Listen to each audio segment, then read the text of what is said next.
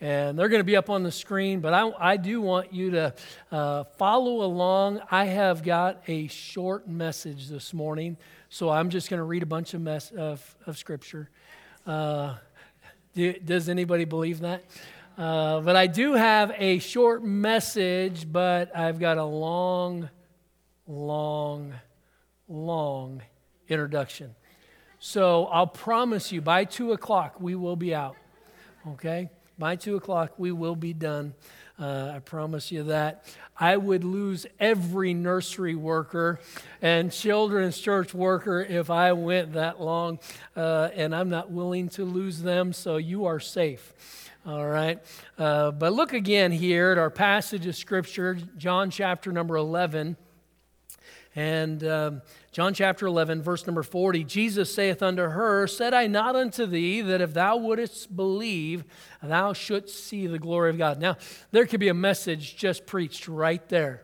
If thou wouldst, shouldst believe, or thou wouldst believe, thou shouldst see the glory of God. You know what? The Christian life, it's all by faith. It's all by faith. But let me tell you this the secular life is still by faith. Everybody lives by faith. Everybody is living by faith. They have faith that their money is going to bring them peace and joy and fulfillment and contentment. They have faith that their possessions, uh, their position, uh, their, the pride of their life, their accomplishments, uh, they, they have faith that those are going to bring fulfillment in life. But all we have to do is look at the headlines of the politicians look at the headlines of the Hollywood crowd and the addictions and the, the, the sin that is in their life, the crime that, that ends up being there. You look at the, uh, the addictions and then you see the suicides. There's no fulfillment. The devil's a counterfeiter, he's a liar. He's a liar and all the things that we think that glamour, all of the glitter that this world puts out uh, that promises fulfillment, uh, it promises nothing but death. The devil's, he's a counterfeiter. Uh, so here he said, If thou wouldst believe, thou shouldst see the glory of God. And let me tell you, Christian, uh, believe, trust God, and you will see God's glory. You will see uh, Him uh, show Himself true over and over again. What a blessing. Praise the Lord for that. Then they took away the stone from the place where the dead was laid, and Jesus lifted up his eyes and said, Father, I thank thee that thou hast heard me. And I knew that thou hearest me always, but because of the people which stand by, I said it, that they may believe that thou hast sent me. And when he had thus spoken, he cried with a loud voice, Lazarus, come forth. And he that was dead came forth, bound hand and foot with grave clothes, and his face was bound about with a napkin. Jesus saith unto them, Loose him and let him go. You know the story. Jesus had some friends in Bethany. Bethany was a small town not too far from Jerusalem, only a couple miles away. Uh, and uh, we see that uh, Jesus, he, he loved these people. They were, they were friends. You know, the Lord had friends while he was on this earth, he had friends. Uh, it wasn't just that he was here, went to the cross, and then uh, went back up to heaven. He had built relationships. And let me, let me just stop and address that. Every one of us need friends. We need friends. We need people. God has made us a social being. And friendship is something that not only we crave, but it's also something that we, we need. And not only do we need to have a friend, we need to be a friend. And here we see Jesus having those friendships. Uh, look back in uh, verse 1 and 2 there of John 11. Still ha- you still have your Bible open. Amen. All right. Now, a certain man was sick named Lazarus of Bethany, the town of Mary and her sister Martha. It was that Mary which anointed the Lord with ointment and wiped his feet with her hair, whose brother Lazarus was sick. Skip down to verse 5. Now, Jesus loved Martha and her sister and Lazarus. Uh, just what a sweet phrase to be put in the scripture uh, that Jesus loved these people. Now, we know God loves the whole world, but God loves individuals. The Lord loves individuals by name. The Lord loves you. Brother Dan, He even loves you. Uh, and you know uh, he he love he loves individuals. He loves every one of us. The Lord the Lord not only knows us, He loves us. So there was a closeness with this family that went beyond just a casual acquaintance. And Lazarus now has become deathly ill. He's sick unto death. And Jesus, they send word to Jesus uh, to come. Uh, he whom thou lovest is sick. And so uh, here they, they had a, uh, a knowledge that uh, he was sick, he needed help. Uh, they sent word to Jesus. You know what? When we have needs, we need to take it to Jesus. He should be the first one that's on our lips. You know, I'm not against doctors completely. my, my faith in the medical field has, has diminished greatly in the last few years. Uh, but, but with that, we, we find that uh, as Christians, so often something comes up, and the first person we want to call is a doctor. Let me tell you, the first person we need to call out to is the Lord. He's the one that we need to uh, come to first. He is the great physician, the Bible says. He is the one that created us, He knows what we need. And I'm not saying that we don't have doctors and we don't go to doctors, uh, but, but at the same time, uh, they called for the Lord. He whom thou lovest is sick. And Jesus, knowing what he was going to do, he waited. How uncomfortable it is when God becomes silent.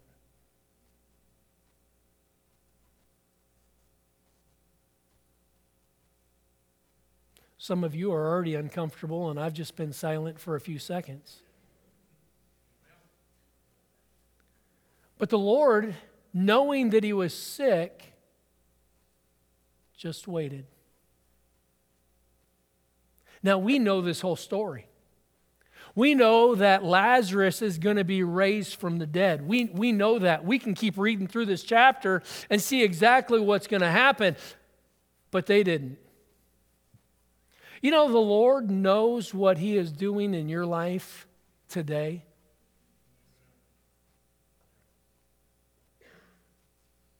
He knows what He is going to do about your situation. He knows what He's going to do about cancer. And we've got three individuals that I know of just sitting here this morning that are dealing with them personally having cancer. There are others that have other health issues. And for individuals that have cancer. Now, the Lord, He knows what He is going to do. I don't know about you, but I don't always like it when He's silent.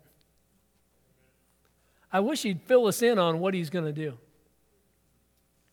But here, He knew what He was going to do and he waited. You know, faith is really challenged in those times of waiting. And you know what? It didn't work out how they thought it should work out. Mary and Martha, they thought, well, Jesus loves Lazarus. We sent word to him. Lazarus can heal or Jesus can heal Lazarus and he won't be sick and he won't die. But he died. You know, death, God has, He allows things to happen. And somehow He can get glory even through hurt. This family there, they, they think, well, we're going to get Jesus to come, and Jesus didn't come. Jesus didn't answer their prayer to come and heal Lazarus. And now Lazarus is dead. They are weeping. They have already had the funeral service. They have already put him in the tomb. And then Jesus comes. So Jesus is surrounded by those who are grieving, but then he was also surrounded by some people who were mocking. Let's look at this together. Let's look at verse number 37. It says, And some of them said, Could not this man which opened the eyes of the blind have caused that even this man should not have died? What were they saying? They were saying, God, if God is good, then why did he let him die? If God is good, why did he let bad things happen? Have you ever heard that? Have you ever thought that? It's like, Lord, why would you allow this to happen? You know, God's good all the time, but we don't always feel it, do we? We know it, but we don't always feel it. Don't look, look at me like I am, don't look at me so pious. The reality is, we, we may know things that we, we believe, but it doesn't mean that our emotions are in alignment with what truth is. And here, uh, the, the dialogue begins around this grieving family. If Jesus was so good, then why did he let him die? And if, and if God is good, why does he let evil happen? And, and so uh, this, this morning, I want you just to know God is good all the time. God is good all the time. He is always good. And I wish, I wish I had answers to give. I don't have answers to give uh, for all of life's questions, uh, but I do know that, that the Lord is the giver of life. He is the giver of life. He is the author of life. He is good and He is gracious and He is merciful and He is caring. Uh, John 10 10, the thief cometh not but for to steal and to, ki- uh, uh, to steal and to kill and to destroy. I am come that they might have life and that they might have it more abundantly. Uh, the Lord is good. The devil, uh, on the other hand, he is the destroyer. Ephesians 6 12, we wrestle not against flesh flesh and blood, but against principalities, against powers, against the rulers of the darkness of this world, against spiritual wickedness in high places. Uh, 1 Peter 5 8, be sober, be vigilant, because your adversary, the devil, as a roaring lion, walketh about seeking whom he may devour. Now, take your Bible, go back to Genesis chapter number 3. Genesis chapter number 3. And we're going to still, we're still way into the uh, way into the, the introduction. We got a long way to go. So you listen fast, I'll speak fast, and we'll get done slow. All right. And so, uh, Genesis chapter 3, what are we going to find? We are going to find the fall of man here uh, in this event. And, and I want to just help us make sure that we are seeing who the enemy is. God is not the enemy in your life. You say, well, if he's good, why is this happening to me? Uh, we have to realize that there is an enemy that we have.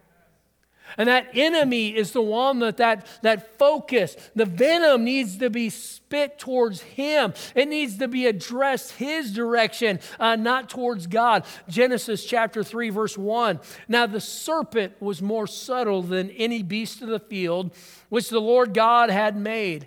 And he said unto the woman, Yea, Hath God said, Ye shall not eat of every tree of the garden? And the woman said unto the serpent, We may eat of the fruit of the trees of the garden, but of the fruit of the tree which is in the midst of the garden, God hath said, Ye shall not eat of it, neither shall ye touch it, lest ye die. And the serpent said unto the woman, Ye shall not surely die. For God doth know that in the day ye eat thereof, then your eyes shall be open, and ye shall be as gods, uh, knowing good and evil. And when the woman saw that the tree was good for food, and that it was pleasant to the eyes, and a tree to be desired to make one wise, she took of the fruit thereof and did eat, and gave also unto her husband with her, and he did eat. And the eyes of them both were opened, and they, uh, and they knew that they were naked. And they sewed fig leaves together and made themselves aprons. And they heard the voice of the Lord God walking in the garden in the cool of the day. And Adam and his wife hid themselves from the presence of the Lord God amongst the trees of the garden. And the Lord God called unto Adam and said unto him, where art thou? And he said, I heard thy voice in the garden, and I was afraid because I was naked, and I hid myself. You know, the evil one, Satan, he is a deceiver. What he promised and what he delivered were different. He promised them fulfillment. He promised them a place of prominence. Ye shall be as gods. They were in the best place they could have ever been. They had free access to God. There was nothing dividing. Satan is a deceiver, he is a divider, he is a destroyer. Uh, the name is the devil. And here, the devil, that deceiver, he will always cast doubt on God. He will cast doubt on God. When you start doubting God, stop and think about where, where is that doubt coming from? That's what the devil does. He casts doubt. He tries to undermine God. He tries to get us not to trust God. You know Psalm 19:1 the heavens declare the glory of God and the firmament showeth his handiwork. Uh, Hebrews 11, 3, through faith, we understand that the worlds uh, are, were framed by the word of God, so that the things which are seen were not made of things which do appear. You know, this world did not create itself. The things which do appear, uh, the worlds were not framed by things which do appear. It didn't, it didn't, the things that we can see did not make the things that we see. Uh, God framed uh, this world. And we see the excellency of God in His creation, His might, His power. We see the equity of God in His judgment. God is always just. He's always just as I was preparing this message and praying over it, it's easy to tell ourselves that we are just.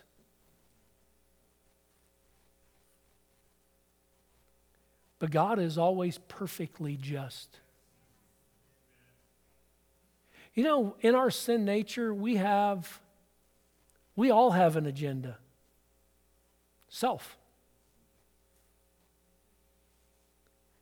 And God, as He deals with us, He is always perfectly just. What a great attribute. What a great God it is that we serve. And we see the excellency of God, the equity of God, the eternality of God. The skeptics, what will they say? Well, where did God, if God created everything, where did, who created God? Isn't that the question? Romans 9:20, nay, but O man, who art thou that repliest against God?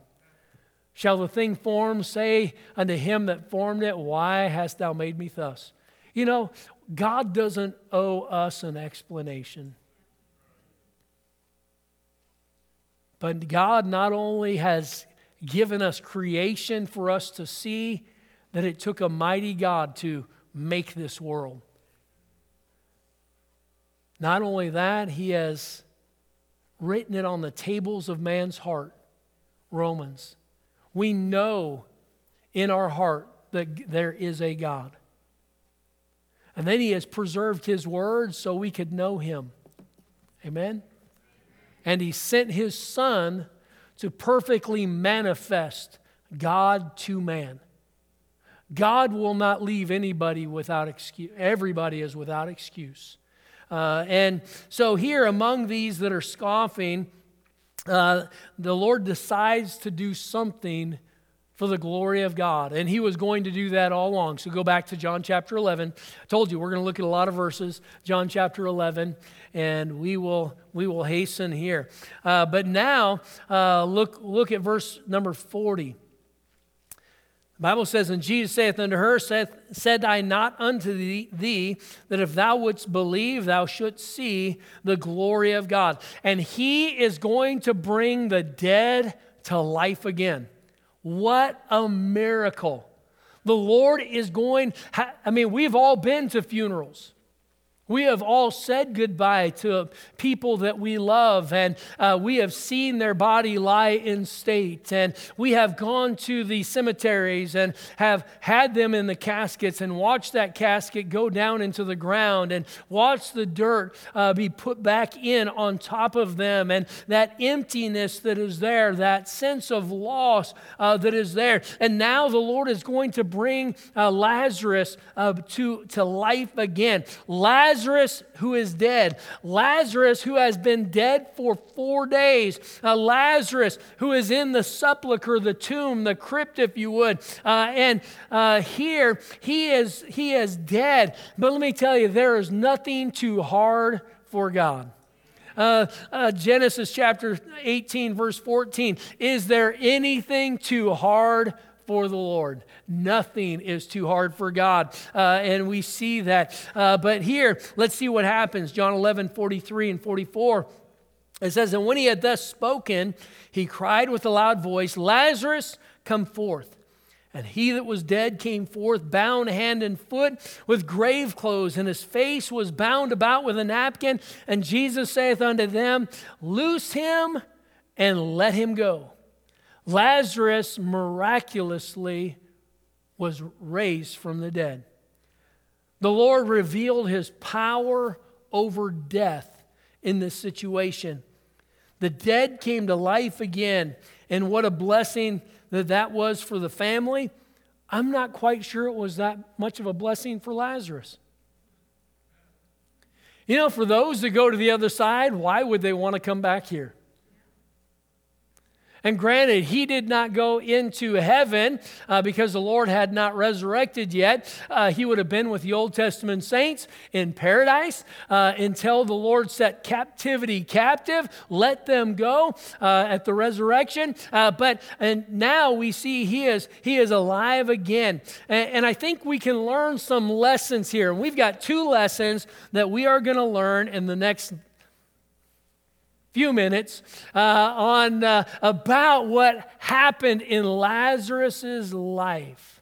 Some things that we can learn about this event and, and uh, uh, this season of Halloween. We see how the dead are celebrated. You know what? When you lose somebody, there's nothing worth celebrating. Why is it that the world celebrates death.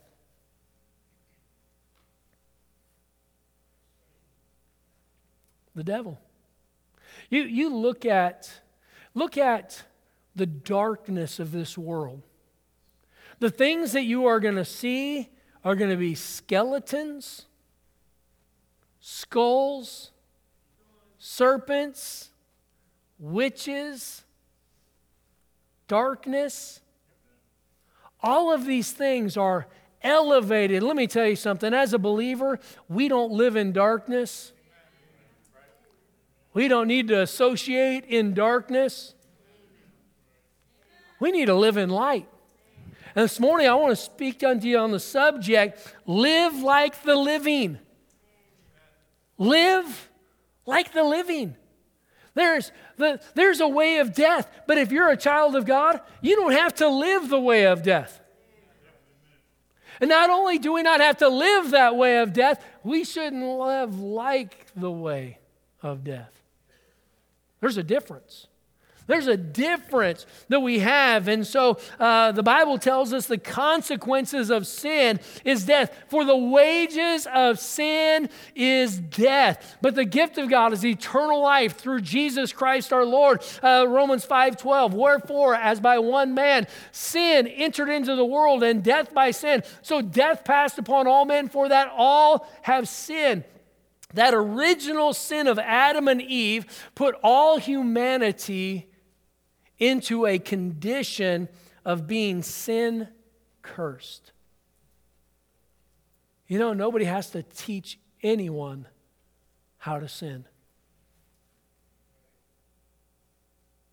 Nobody has to teach that little toddler to take that toy and hit another child over the head with it. Nobody has to teach him how to say, mine and be selfish. And some of us haven't let go of that. But what do we what do we see here? We see that sin nature. It all goes back to that original sin. Let me tell you, who is the, the one that is, that is uh, the cause of that original sin? The devil. He's the enemy. God's not the enemy. The, the wages, the curse of sin is death.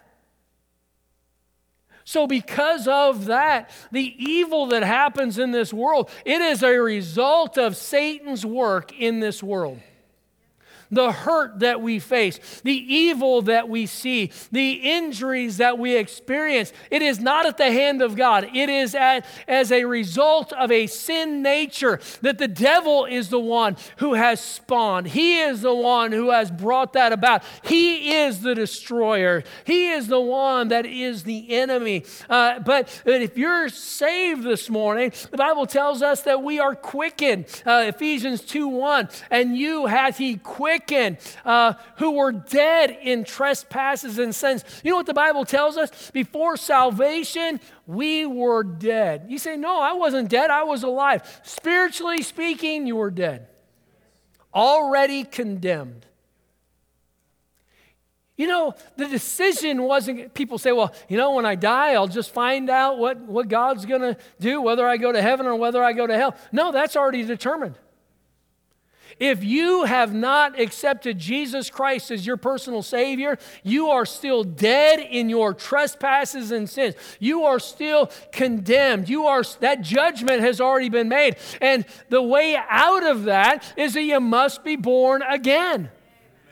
Because when we are born into this world, because of that sin, wherefore, as by one man, Adam, sin entered into the world, and death by sin, so death passed upon all men, for that all have sinned. That sin nature has been passed on from Adam and Eve in the garden uh, through today, and every person who has ever lived has had, has that sin nature. And either they are condemned or they are forgiven. One of the two. Either we are a child of the devil or we are a child of God. And the only way you can be a child of God is you must be born again. You must be born again. Going to church is not going to get you to heaven. Going to church will put you in a place where you can hear how to get to heaven, but, but believing in God is not going to get you to heaven.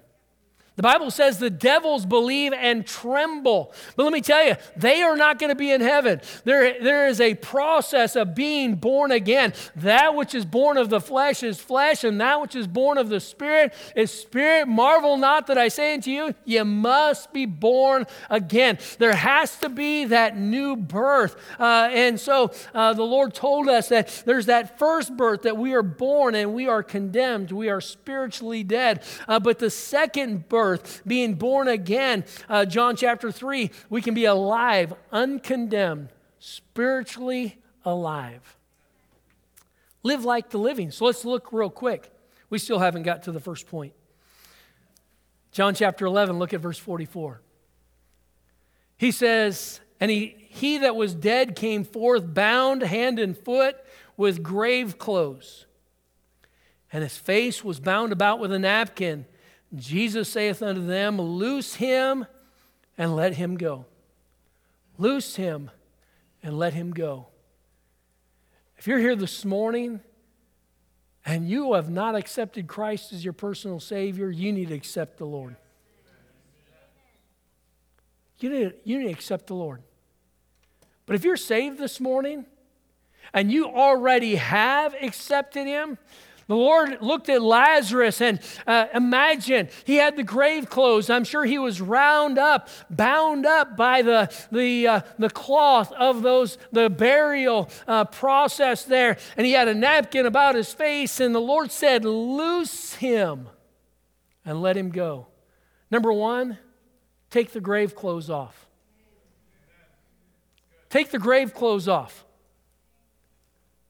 If you're not dead, don't look like you're dead. Amen?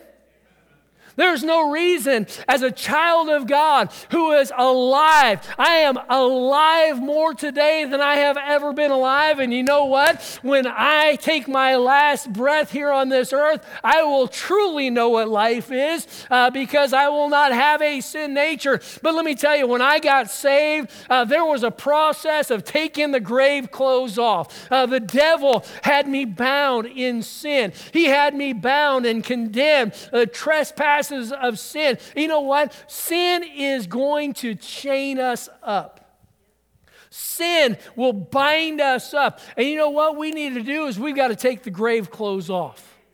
Take the grave clothes off. Don't look like you're dead. You know what? As a child of God, we should not look like the world looks. We should not have the same, uh, the same identity that the world has. He says, loose him. Loose him. What does that tell us? That tells us that there was power available for him to be free. Let me tell you something. There are too many people that name the name of Christ who are not free. You might be saved, but you are still as bound up by sin. You are still as uh, look like the devil, act like the devil. You still have the, the, the grave clothes on you. You don't have to be in that condition. You don't have to look like the dead. Uh, we need to be loose. He said, Loose him and make him free. But let me tell you something. He couldn't get loose by himself. You know what, Christian? You are to come alongside those who are bound in sin and help loose them. It took somebody else. He, he looked at the crowd and told them, Loose him and set him free. There was, there was a process, and you, as a child of God, are no longer under the power of sin. So the grave clothes need to come off. They identify us with the dead. They identify us with the dead.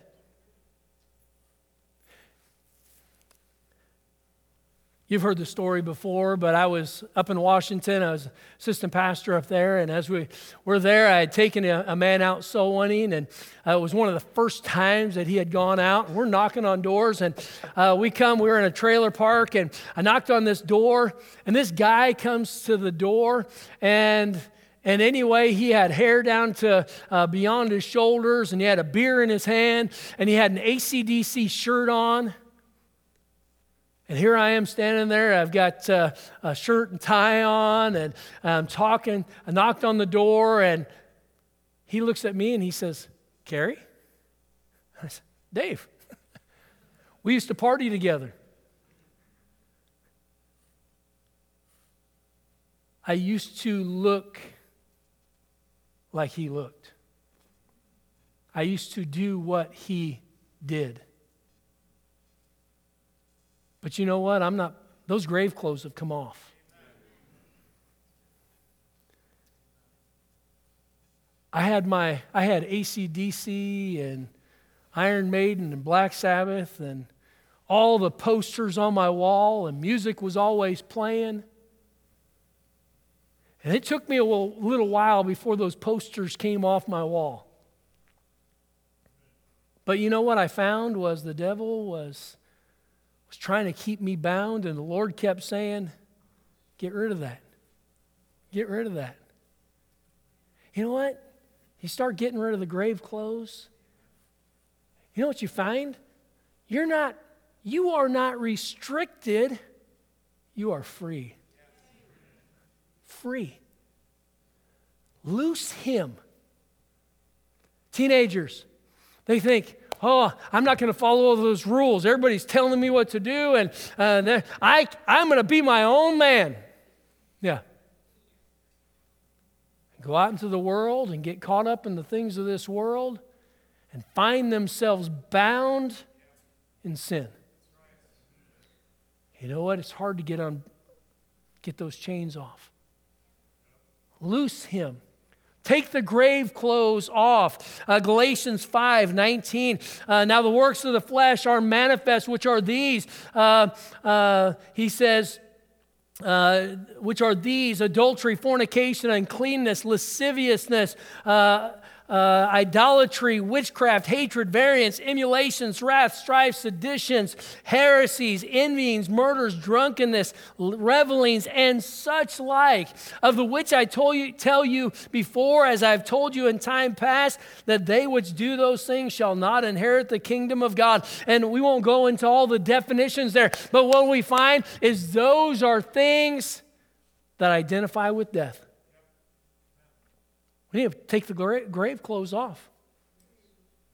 You know, the Lord wants us to be holy. He doesn't want us to be identified, He doesn't want us to look like the world. So take the grave clothes off. Uh, these, these are not to be identifiers of you as a believer. They are not to be hindrances to you as a believer. So, number one, take the grave clothes off. Number two, live the new life. Live the new life. If you stay in a place where you're only fighting with taking clo- the, the grave clothes off and putting them back on and taking them off, putting them back on, man, that's miserable. And you never sense the victory. Let me tell you something there is victory in Jesus. There is victory. And not only should we take the grave clothes off, we should live the new life. You know, the devil wants to keep us bound up. The devil wants to destroy. The devil wants to kill and to destroy. And the Lord said, I am come that they might have life. They might have it more abundantly. You know, the Christian life is the greatest life in all the world. It's the greatest life. What a, what a blessing to lay your head on the pillow at night and not have to wonder will anybody find out?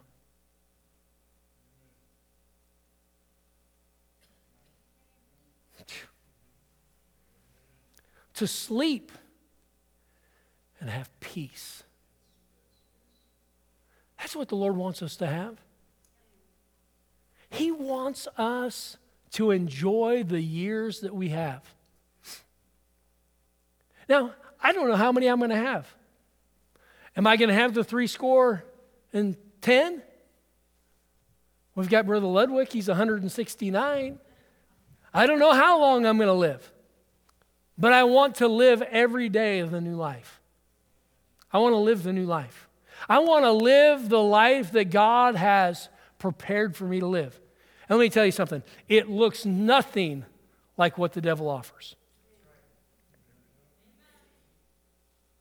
It doesn't look the same. But the weight of sin is gone.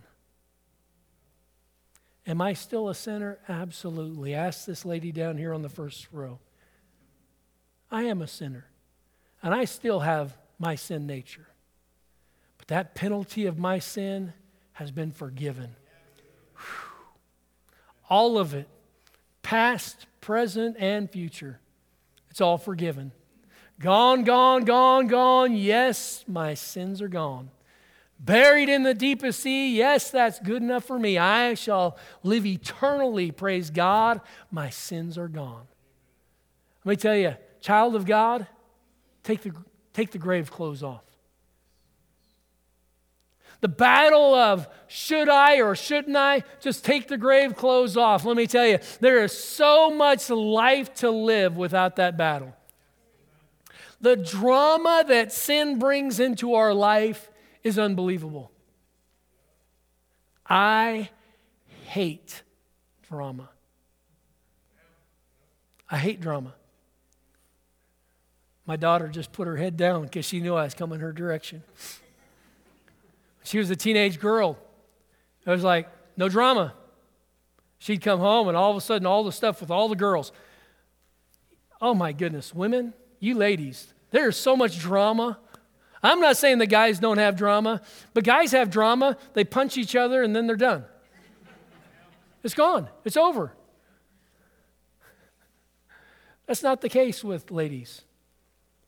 I mean, Mrs. Brown, she still remembers, her memory is so good. She remembers things that I have done when we were dating. That was ninth grade.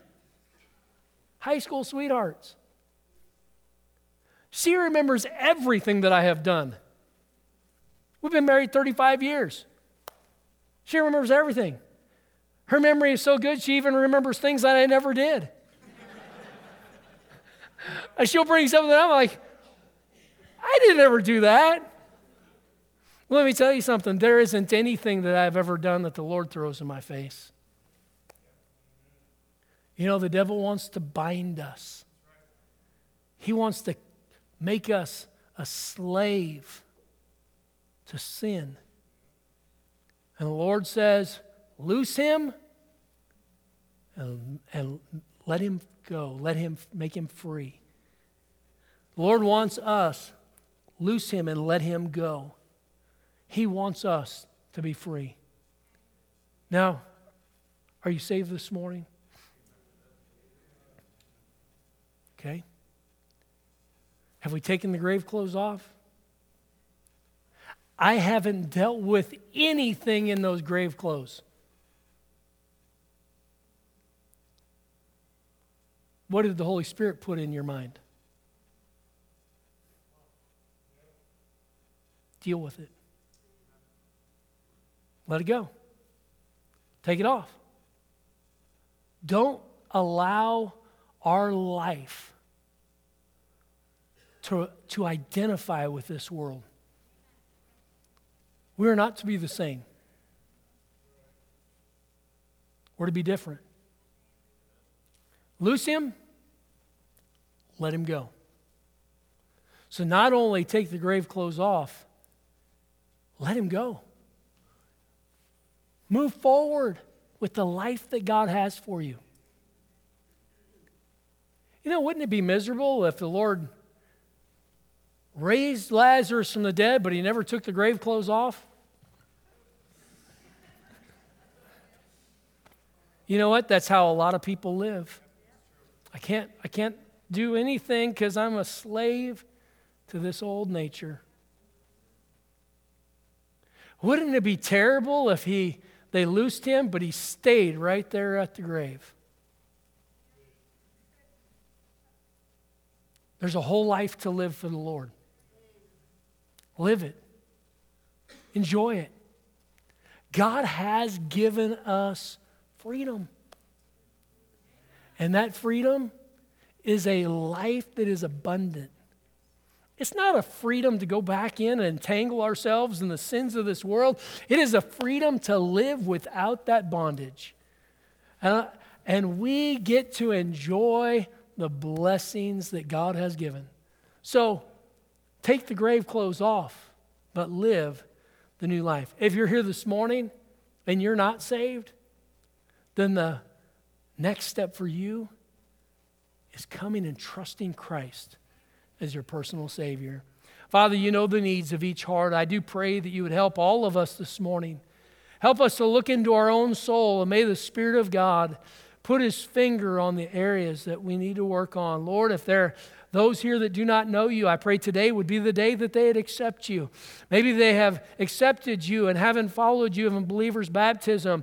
Maybe they have uh, been saved and baptized. They need to join. Uh, Lord, maybe they're here and uh, they're saved, but they haven't taken off the grave clothes. And maybe they're just not living that life that you have given to them. I pray that you'd bless. Help us this morning to be able to enjoy the goodness of God. And so I pray that you'd bless now in this time for Christ's sake. Amen. Let's stand together, heads bowed, eyes closed. The instruments are going to play. And as they do, If you don't know Christ as your personal Savior, let me encourage you to come this morning. We'll have someone take the Bible and show you what God has to say about you going to heaven. How about it, child of God? Are there some grave clothes we need to take off? Are there some things that are ba- we are bound by in our life? Maybe we have just stayed too close to the world. We're saved, we've taken the grave clothes off, but we're not living that, that victorious life. It's available. It's available for all of us.